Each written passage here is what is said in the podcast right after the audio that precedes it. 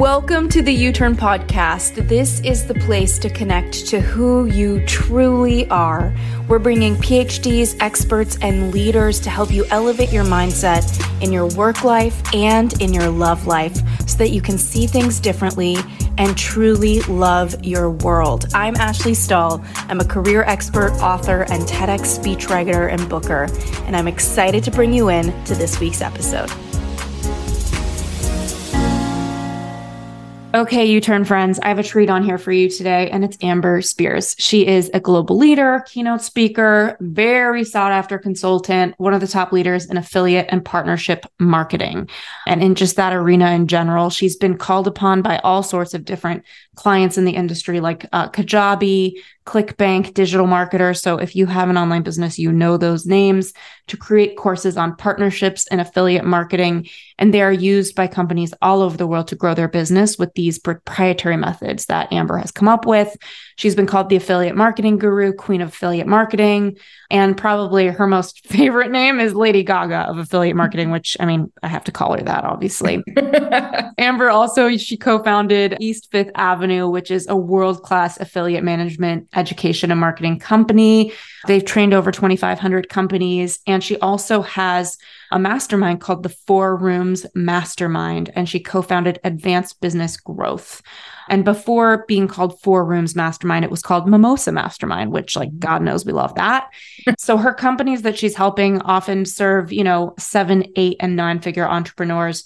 So today I want to talk to her about whether you're in the workforce, whether you're in the beginning of starting a business or you're starting to get momentum, what are some of the best practices today for you to start monetizing? Even if you just want it to be a side hustle that really pays you and takes care of you, um, what does it look like to make a quantum leap? I think that partnerships and affiliate deals are, they have a lot of horsepower in mm. amplifying your message. And I think a lot of us get into the mindset of one client after the next versus how do we get one big surge?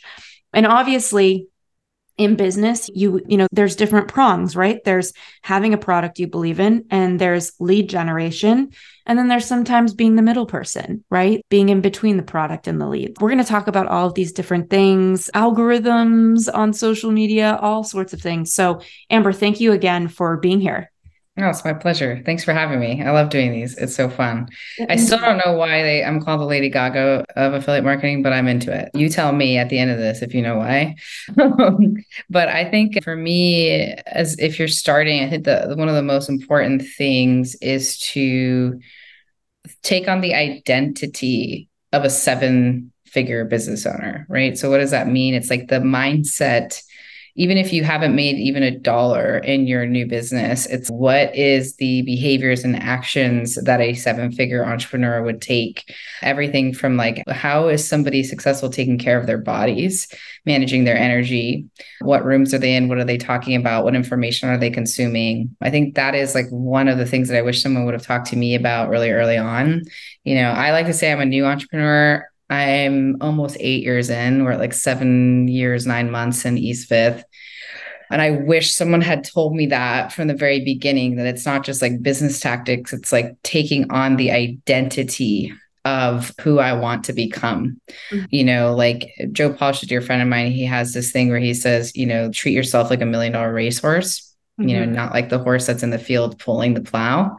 And that has a lot to do with are you getting enough sleep? Are you, you know, taking your vitamins? Are you getting, you know, the support that you need from family members, et cetera? Are you investing into yourself, putting yourself into the right rooms, going to the conferences, all of that? Like that, what is your seven figure business owner identity? Because a seven figure business owner is different than an eight.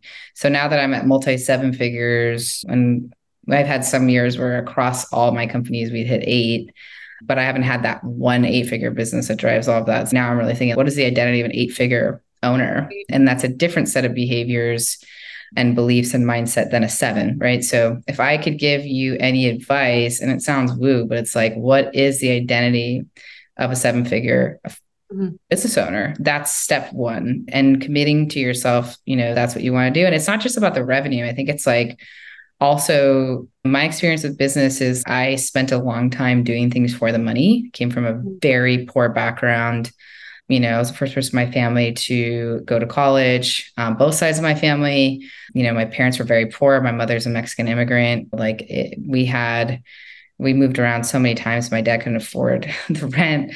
Four high schools in four years. I lived in a group home like core. So it's I just I wish that like someone had taken the time to talk to me about like my mindset and also like my belief that I could do it. And so that would be like one of the first things. It's just what is the behavior of these people? And you can learn it by watching them on Instagram and like watching what are they reading, what are they doing, who are they hanging out with, what do they care about? But if it, if money is the only motivator, uh, what you'll find is as you start to make more money, uh, the rest of your life is falling apart. Like I had a hysterectomy when I was 28 because I was sacrificing my body for money. I was like on the road. I was home maybe three days a month and I was a trash panda eating anything, gluten, wasn't working out, wasn't doing anything. And it came at a very steep price, mm-hmm. but it's, it is what it is. That was my journey. And fortunately, I made enough money where, you know, I now have like stability in my life, meaning I have you know real estate i have savings i have you know i have all kinds of things right i have a team and that as someone that came from nothing makes me feel safe.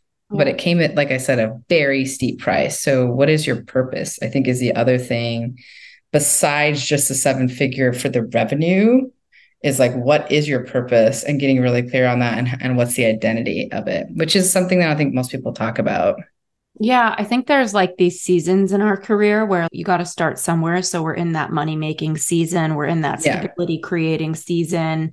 Yeah. And it's kind of like the cost of admission for starting the life you maybe want. And it's always really sad when people put their bodies forward in a way where we have physical pain and limitations because of it. I think one thing that comes up for me is I am really good at manifesting. And when I do, I get into the mindset of who I want to be. But sometimes that'll get me in trouble. So, for example, mm. when my business was at, you know, 200K and I wanted it to be at a million, I was delegating too much. I was like, okay, the seven figure person isn't doing this thing. So I'm going to delegate this off so I can scale and take this responsibility off of me so that I can bring other people in to handle that.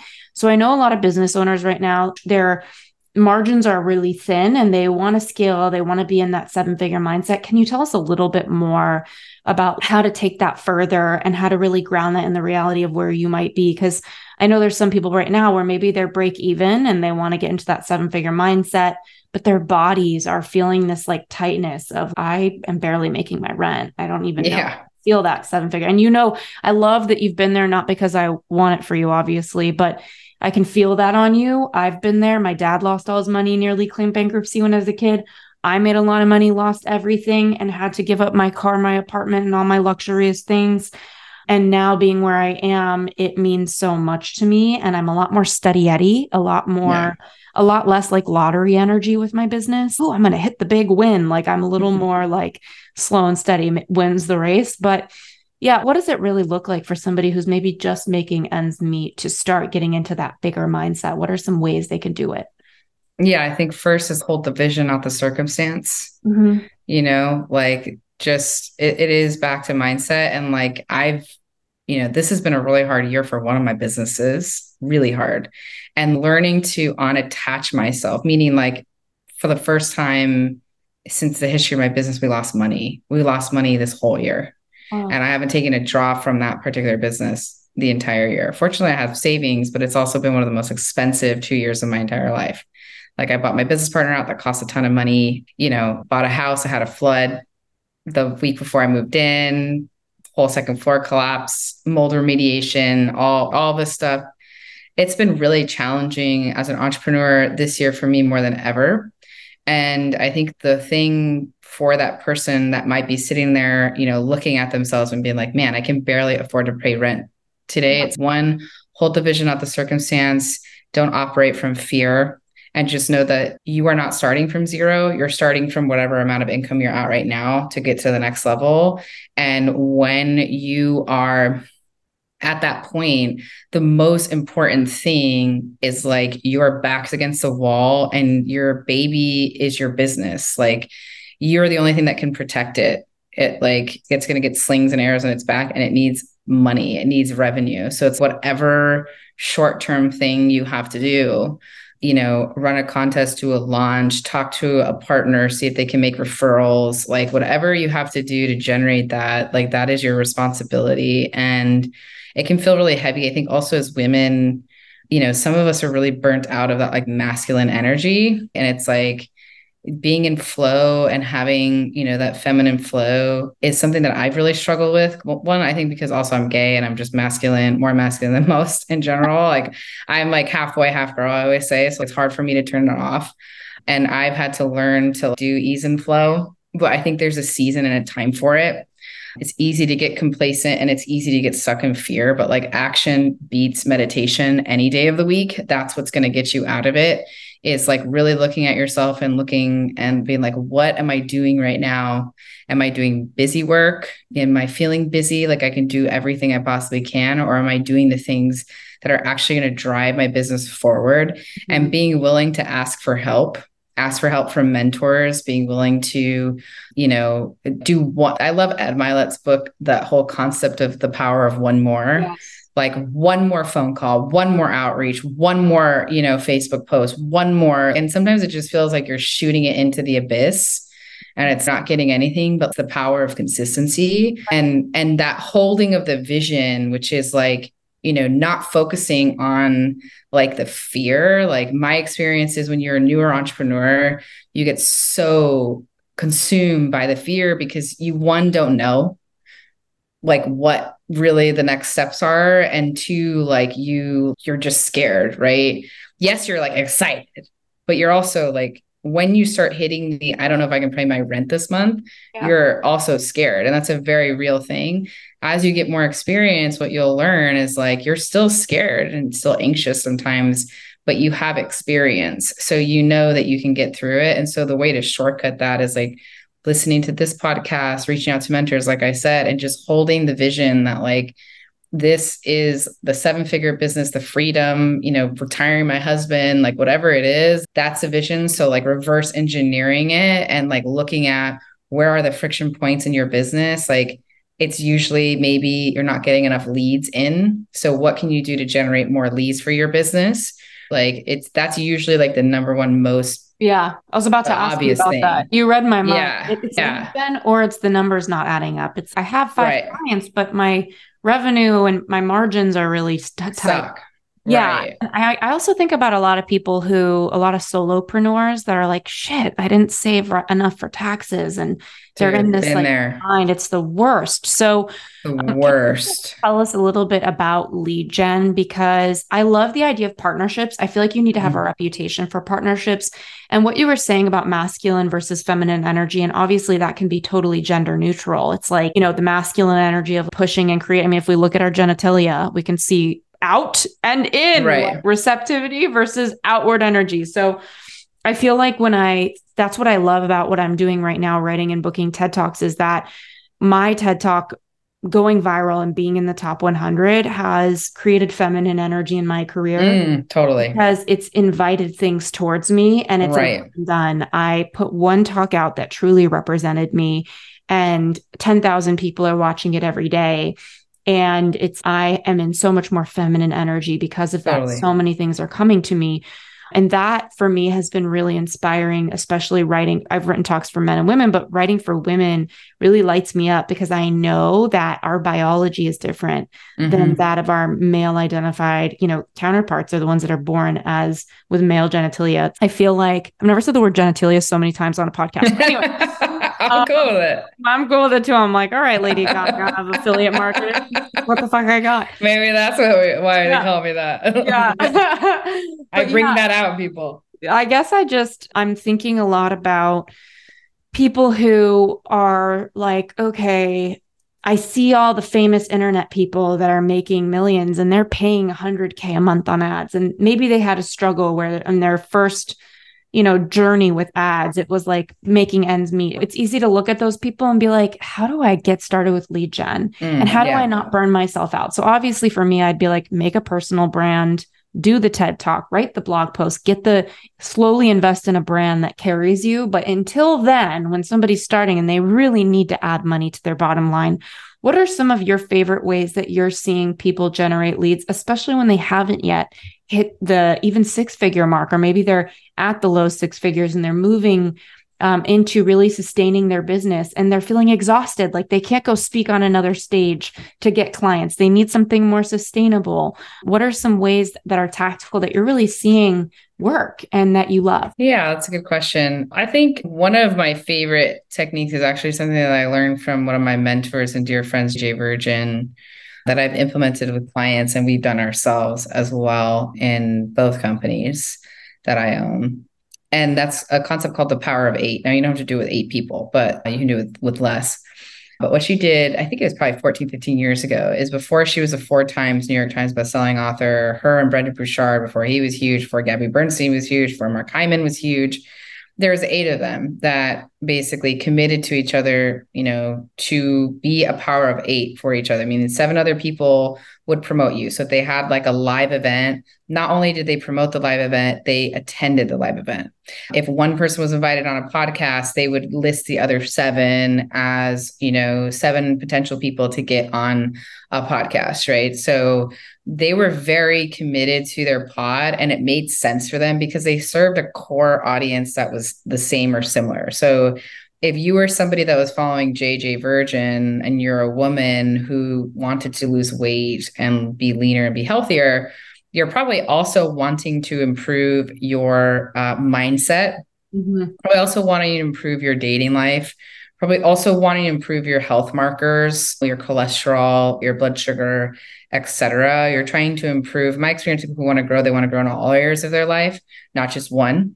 And so they served a core avatar that was similar. Typically, women over the age of 45, very like specific income level. That was who they all served. In my business, I'll give you a good example. There is, I spend a lot of money on videos. So, like for four rooms, like we had seven events this year AV and video and photography is a big expense for me, but all those guys are also, you know, working with my ideal avatar, which is seven, eight, nine figure entrepreneurs that, you know, they want to be part of a group that that serves the whole entrepreneur, not the part that makes money. So they're out at all these events shooting all this stuff. So we set up a joint venture deal where they're bringing in people to me, and then I send them not just my business, but also you know, business, like if someone in my group in my masterminds, oh, who do you recommend for video? It's like my team, look how great our stuff looks.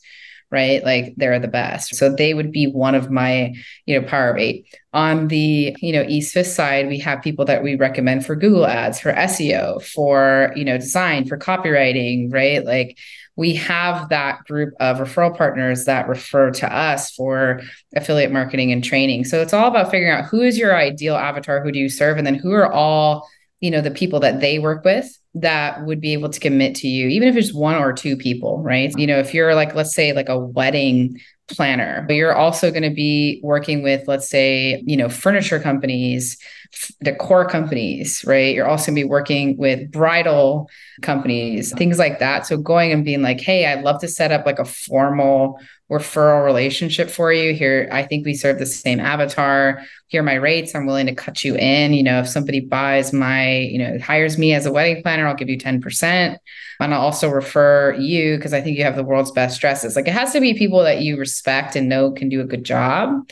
But that's, you know, that's a really great way of going about it. I think yeah. is, you know, it can work for anybody. We set up stuff like that for brick and mortar we've set that up for online coaches we've set it up for you know supplement companies like it it works for anyone and you just you pick the right people and you're going to start getting really qualified leads in I love that. Okay. So let's say someone wants to create a referral program and they've created some credibility in their business. They've got a body of work, they've got content that has value and they want to surge in clients. They want to get out of the one to one vibe and get into the burst of a partnership or a referral.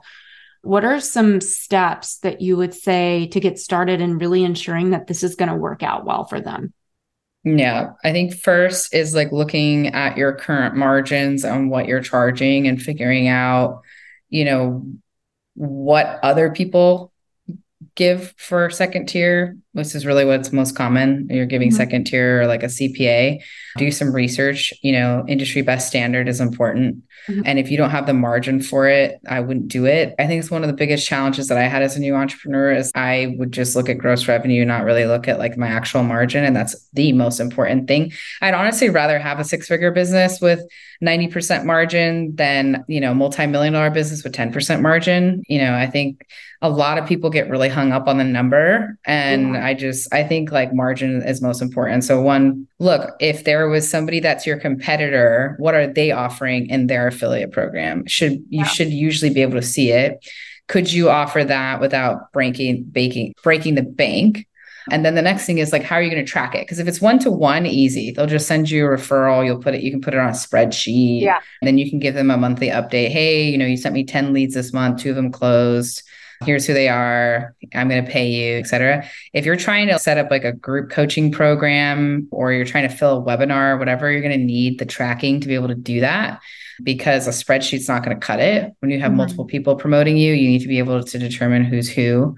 So a simple one we like everflow. I like tune. If you work with a lot of influencers impact might be good stuff like that. So you need to be able to track it. And then you need to be able to have something they can promote. So whether it's an ebook or it's a webinar, it's a live stream, whatever, the ability to collect email addresses, phone numbers, obviously the ability to buy it if mm-hmm. that's something, but I think that's probably the best way. Most people when they're getting started are not going to just crush it out of the gate straight to sale. So I would prefer to collect their information and then nurture them through and make an offer right away. But just know that most of the time, selling direct is an art form just like anything else. And it takes time to learn how to convert people. So, yeah, that's how I think about it is like, what can you pay? What makes sense? Are you doing one to one? Are you doing group? What's the tracking? Who would be the best fit for you, not just who would say yes. Because I see that other mistake all the time is people are like, oh, this person's going to promote me. And I tried promoting it, but it didn't work. And then I peel back the onion and I'm like, wait a minute, why are you have a tantric, tantrica Creatrix product? And you went and asked your buddy who has male erectile dysfunction supplement pills to promote you. Like that doesn't make any sense. Yeah. Just because well, you said yes. It's my next question is really about getting to know your audience. Yeah. I was telling you before we hit record, I have a pretty significant email list, but they've changed over time. A lot of right. you who are listening maybe come from my email list and you know, you saw me being like the job hunt Lady right. Gaga of job hunting. I yeah. had about 10,000 people come through a job hunt course, but I feel like I don't know if you're job hunting anymore. I, and I feel like people talk about this with email lists. Do a survey. And I'm like, mm-hmm. what if only 500 people take it? Can I really assume that the people who took it are the people I'm talking to? Or are those the only people that you speak to because they cared enough to write back? What are your thoughts on how to get to know your audience so that you can pick referral partners and affiliate relationships that are mutually beneficial?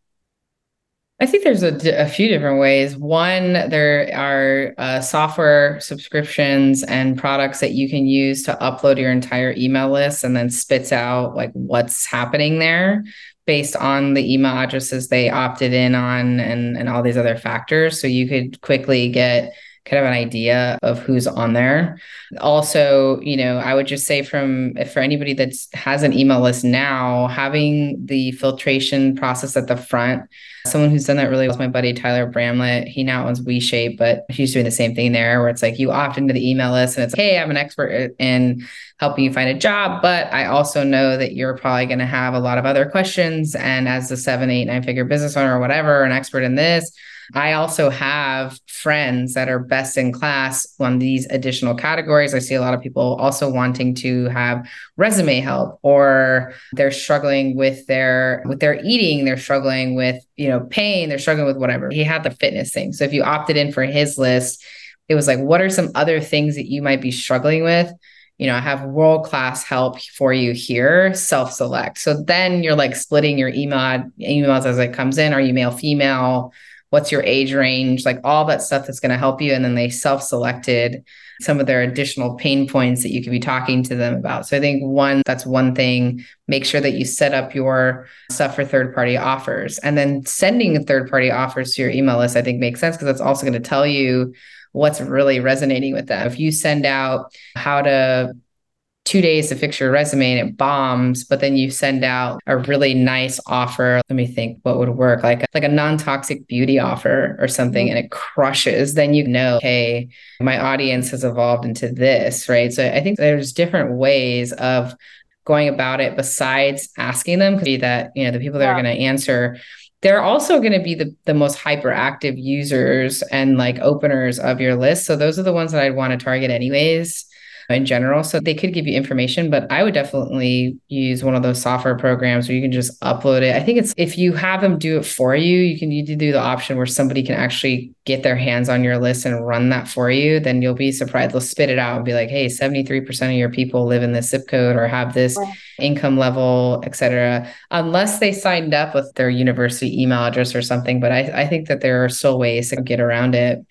Okay, I have a few questions about A, just sales in general. For example, I don't know why this is coming up for me, but I ended up speaking to a guy when I started my TED offer. And the reason this is coming up for me is because I haven't had a new offer in years. I've been doing so much job hunt stuff. Yeah. And so it's really exciting to have something different. But I talked to a guy who specializes in brokering affiliate relationships, he does mm-hmm.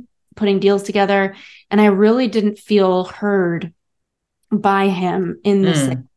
Um, and he kept suggesting we have follow up calls. And I kept saying, okay, but can we not do a follow up unless this is what you can provide? So I remember saying, I'm looking for almost like an agency to set up affiliate relationships for me and take a cut, yeah. not for them to coach me on how to go do that. Like, I mm-hmm. just want it done for you. And he kept coming back and like telling me he wanted to coach me on this. And so I was noticing, I'm like, God, this is so weird. He's so good at affiliates, and a lot of people have had, you know, benefits from learning his coaching, but I feel so unheard in the sale, mm-hmm. telling him I want it done for you and I'm not a fit for coaching. I don't want that. And he yeah. kept coming back. And then he broke up his payment plan. What about if I do it over 12 months? I'm like, that's not what I'm looking for. not what I asked for. Yeah. And so it's almost like he burnt a bridge with me where I'm not really a, a grudgy sort of girl, but I just look at how he does sales and I felt so uncomfortable that we were on three or four phone calls and I kept saying the same thing, thinking something changed. And so I want to talk a little bit about sales, like how, like just anything about your mindset on sales and what what mindset you would love to impart to the people listening because I know that everything is sales, right? Talking to somebody about doing a referral relationship with you, talking to and maybe people listening they don't really have an email list. They're kind of in the one by one. Maybe they're speaking for free at colleges or universities or meetup.coms or Eventbrites. They're going and speaking for free and hoping to build their email list and you know it's all sales so what are some things that you think about when you're in that mode because I don't I hate feeling like pushy. And I know mm. that for me now with the offer that I have, I don't have to. It's one of those offers that sells itself. It's do you want a TED talk written and booked? Great, that's what I'm doing. Other people, it's not so cut and dry. So, mm. can you share a little bit for everybody listening? Yeah. Uh, before I do that, I think the point that I make is that it's so important to understand who you're selling to. Exactly. When you are just starting out, most of the time it's most important for you to save money. You need to save money and you need to make money. So breaking things into payment plans is talking to somebody who is not like who has a different like need and desire. Mm-hmm. When you're hitting a certain level of success, it's not about the money, it's about your ability to buy your time back, which is why you were asking for somebody to do it for you. Mm-hmm. Right. So I think that's a really important thing for anybody listening. It's who are you talking to? If right. somebody's not interested in what you have to offer and it's like the best thing and you like you think it'll work and they're telling you that they want something different, then I would one obviously listen, but two understand that you lo- they lost you not just because he's pushy and doesn't listen, but because you're in a different stage of your career and financial, you know, abilities. So I think that's a really important point that people make when they're new and they've never been that buyer. They've never been you. Sounds like Yeah. he's never been you, right? So he Yeah. doesn't speak the language and understand you in that way. So that's just, you know, one thing to know. When it comes to sales, I don't know. My business partners have always said I'm a bit of a unicorn. I'm somebody who's a great opener and I'm also a great closer. Mm. That's rare in the industry. I don't, I'm not pushy. I don't sell to people that I don't think I could actually help. But I will say that has come with time. I have onboarded clients that I really felt like I could help in my bones. And I discovered later that we're not a fit. Mhm. And that only comes with experience. If you're a service based company, I think the most important thing that I would tell you, and you're doing one to one, is to do audits. Because what I've learned over time is almost like a car mechanic. If you drove your car up to me and you're like, man, this thing is smoking and has this really weird sound, I just can't figure, you know, I just don't know what's wrong with it. Me walking around the outside of your car and trying to diagnose it by the sound and the smoke is not going to work. It's actually very responsible. And I think that's what most people do when they're hungry or they're growing their business is they're like, I know exactly what it is. It's this, right? And I can solve it with my systems and my thing. But when you're a bit more experienced, you know that that's usually not the case. Uh, could be. You have Mhm. experience, it could be. But then you do an audit and you look underneath the hood and you're like, okay, actually, they said it was this and it's actually this, right? Pay me for the time. helping, helping somebody get clear on what they actually need help with you're saying like more of a clarity sweep first Totally, because you really don't know. Mhm. And so for me, we used to do free audits. We don't do free audits anymore. You know, and people are like, they, everyone sells us, you know, does a free strategy call. And I'll certainly do those, you know, for 10, 15 minutes. Just like, hey, get on a phone. Why are you on the phone with me today? What are you looking for? Oh, I'm just looking. It's you're not just looking. If you're just looking, you know, you have a problem. What is it? Yeah. Oh, it's this. Okay, great. You know, I can rattle off, you know, three or four things that it could be, right? That you could have issues with. We have a formula. We look at, you know, on the ESIS side, it's, you know, what is the program that you're mm-hmm. building? What are the people internally in your team and externally as your partners? And what is the process? Meaning somebody promotes you a day after day, month after month, quarter after quarter, year after year, rinse and repeat. It's usually broken in one of the three areas or all three. So I'll need to really have an audit done so I can review you. And now you're also positioning yourself as the expert.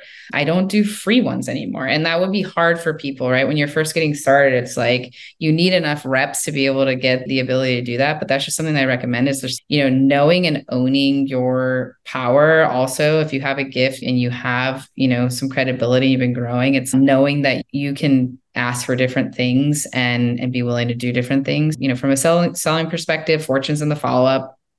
I see so many people like not doing follow-ups it's Yeah. they don't want to be pushy. You're not being pushy if you just circle back around. I think also actually investing. Another thing that I see all the time is people who are struggling with sales have never even bought a sales course. You've Okay. never even bought a sales course. So you're not reading the sales books.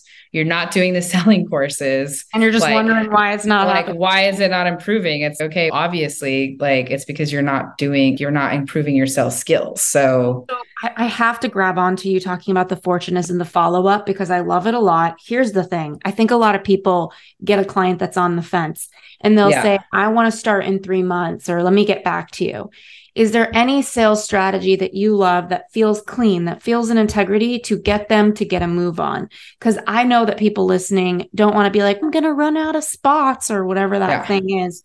That's just not feeling good. So it's like, how do the, is it like, okay, we're doing a promotion of this much off until the new year or whatever it is? Just any suggestions you have around that. So that's one question is just like urgency in the follow up, like actually getting it closed. Yeah. Yeah, I think well, uh, that's sometimes that is a real thing. Like my girlfriend, for example, has a really high end boutique organic social media company. She works with people like Lisa Nichols and Virgin and Gabrielle and all that stuff. So she does have a real scarcity of onboarding. And when she tells people, that's fine, you can think about it. But even if you want to start today, you're not going to start until November 15th or, you know, December 1st. That's like a real scarcity. But most of the time you don't have that.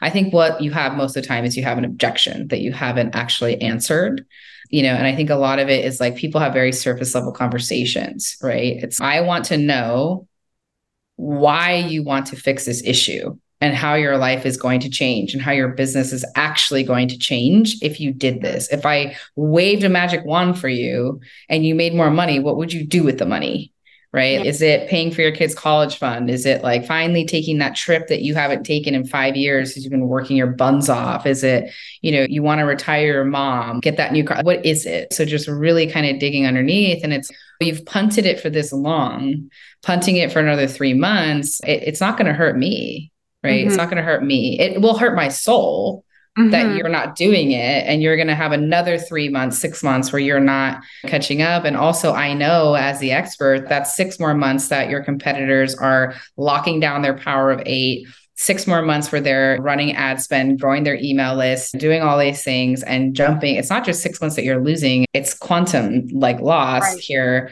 But I just, I'm really curious at like why waiting three months from now is really going to solve it. And if you're really committed to it, then I would put down a deposit because that ensures your place in my spot, even if it's 500 bucks we make an agreement that it's going to be charged. I think you get into danger zone when you discount because you end up attracting a less than premium buyer. I would discount it if they buy on the spot.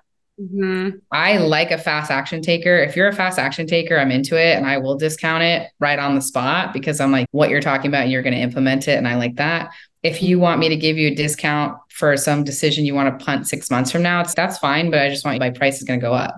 It will because if you're doing good, that's what's going to happen. But I think at the core of it, it's an objection issue and I would invest some of my the, the my favorite sales trainer, and there's many out there that you can find. I think one of the best ones currently is Jeremy Miner with seventh level. He has his NEQP training, I think it is. And it's very modern and it has a lot of like tonality stuff. I've taken a lot of the like hardcore selling things, and there's always something to take away. And I just saw Michael Burnoff. He actually trained we had an event last week. He came out and he was giving us some like voodoo sales training stuff. And some of it, I was like, even I felt a little uncomfortable. like, he had this thing, and I'll share with you for the audience, might be interesting for them to hear. But, you know, someone's, oh, it's too expensive. yeah. Yeah. His answer is a pattern interrupt, which is, it's not expensive. Yeah. It's unexpected. And had you come to me three or four years ago, uh, we would have fixed this money issue, but here we are. And so we're not expensive. It's just an unexpected price. And we are actually in the range of normal, on the higher range of normal, um, which is aggressive. I like it. Um, and I have a lot of respect for him. But I think where I would get to is just like it, it it's unexpected because that's not something that you've paid for before. Mm-hmm. But what is clear to me is that if you keep going down this road, and you keep punting this problem, not only is it not going to go away, it's just going to get bigger. So I really want to figure out like what is it underneath that's mm-hmm. like preventing you from doing this and closing this gap between where you are and where you want to be because yeah. it's obvious like we haven't you might feel like you're not the right fit or if you need to think about it can you tell me what you actually need to think about so the next time that we talk i'm prepared to talk to you about the thing that you need to think about and i think that's just most of the time the problem like i said is not investing on up leveling your skills in that particular area. You're struggling with lead gen, it's usually because you haven't been studying lead gen. And with mm-hmm. sales, you usually haven't been studying sales, human psychology, closing, objection, your sales funnel and follow up sucks. There's no automation. There's no, you know what I mean? Uh-huh.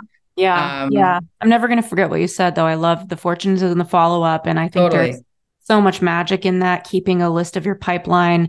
I want to talk about getting started because some people are getting started and they want traction, they want testimonials, and maybe they're willing to give away.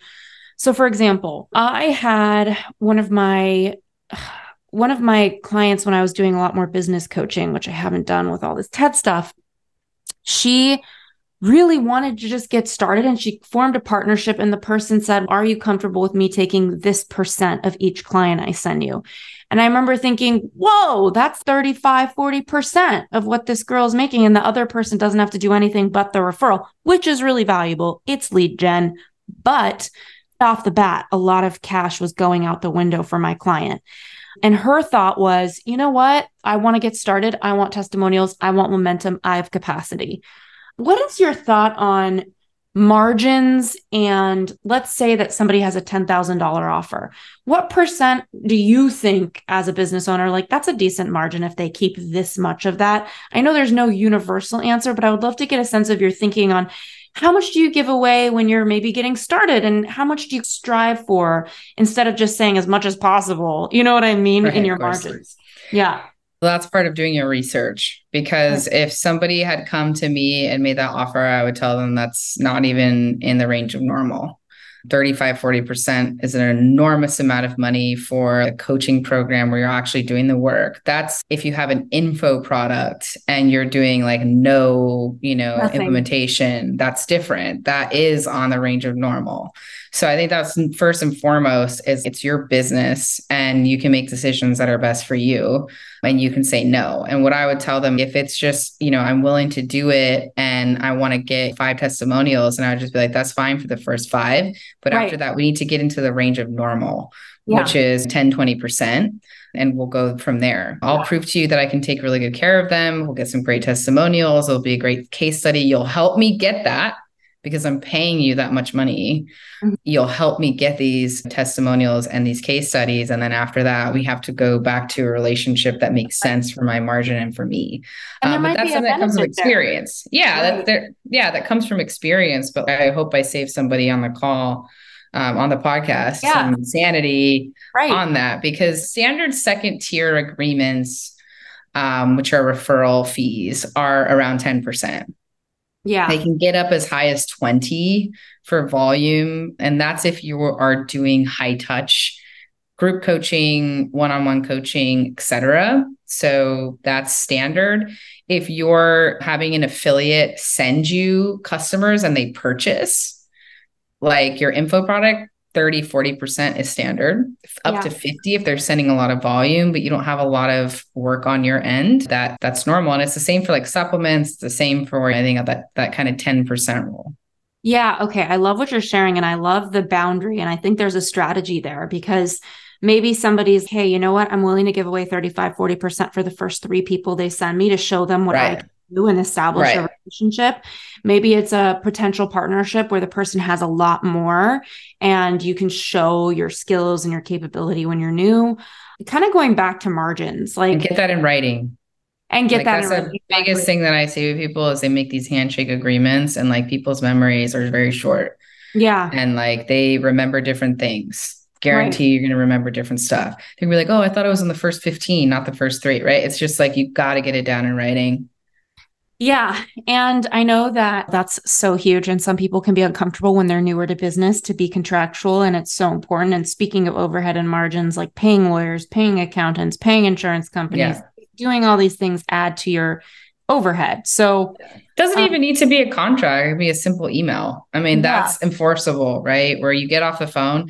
This is what I see people doing with partnerships. They get all excited, they get on the phone, they do this, you know, they're like, this is gonna be awesome. Then they send an email that's so excited to be working with you, you know, da, da, da. but it's like all you have to do is so excited to be working with you. These are points we covered you know, we agreed that the first three were going to be 45%. You understand that that means I'm losing money and I'm basically working for free at this point to show you. But then after that, we're going to switch to the high end of normal, which is 20% for anybody that you send in perpetuity.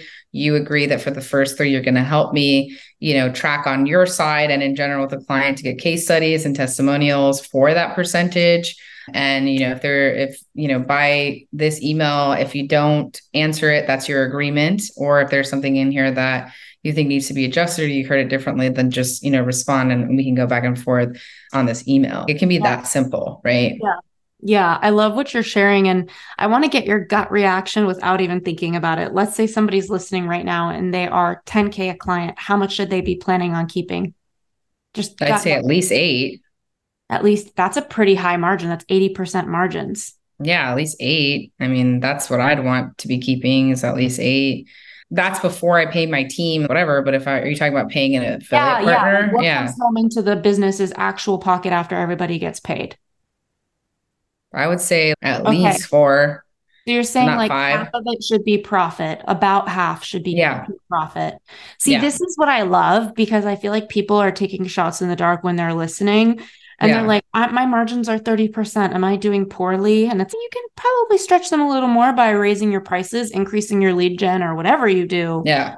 Um, varies industry to industry though, because if you're cooking with gas at 30% as an agency, then you're doing well. Yeah. Right. Because you have labor, you have overhead, you have advertising costs, you have that. A 30% is great. You know, if you're a restaurant, 10% is amazing. Like you're usually at two to 5%.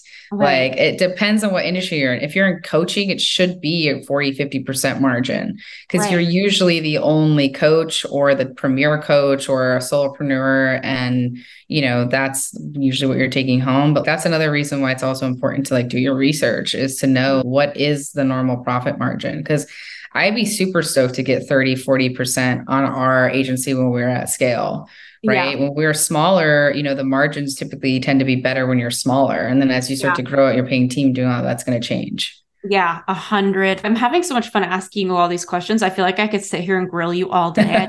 Thank you so much for being here. Is there somewhere people can go to best kind of get into your orbit and really get the sense of the magic you're creating, whether it's in your mastermind or just content around partnerships? Yeah, if you want content around partnerships, uh, you can go to eastfifthavenue.com slash gift. That's what I give everybody that we do a podcast. It's actually really good. It's not just like a generic little ebook that I put together to get people's email addresses. I really want to, you know, leave them better than I found them. So East Fifth Avenue, 5TH Avenue, fully spelled out slash gift. Uh, we've got a 19 point checklist that's great for beginners or advanced. We even have the whole webinar that I did on what to pay your affiliate managers or an agency or a broker or anything like that common pitfalls, all that. Definitely do that. If you're a seven, eight, nine figure business owner listening and you want to be part of a group of like minded people, you can always go to fourroomsmastermind.com. We have an email list there or check out our groups or apply. Very high level people in there. I'm sure people you recognize if you're in digital marketing, you know, Molly Pittman. We've had you know, Lavinia Errico, co-founder of Equinox, JJ Virgin, Joe Polish, you know, you name it, digital marketing have been there or, or are part of it so yeah, those are ways to to contact. And if there's anything I can do to help anybody, you can always email me, amber at eastfifthavenue.com. That's my actual email address and ask me questions. And if I can help, I will. It's so beautiful. I can really feel like you've been on all pieces of the spectrum. I feel like I have as well. And it's always really fun to talk to somebody that you can feel that integrity, like that understanding. And so thanks for what you're up to. Of course. Yeah. Thanks for having me on. It's an absolute delight. Thank you so much for tuning into the U Turn podcast. And thank you again so much for our sponsors. We are here because of you and to our listeners. Thank you for checking out our sponsors. We always pick people and brands that we trust and we believe in. And just for listening to the show, writing your reviews on the Apple app, and just being willing to make your own U turns. We'll see you next week.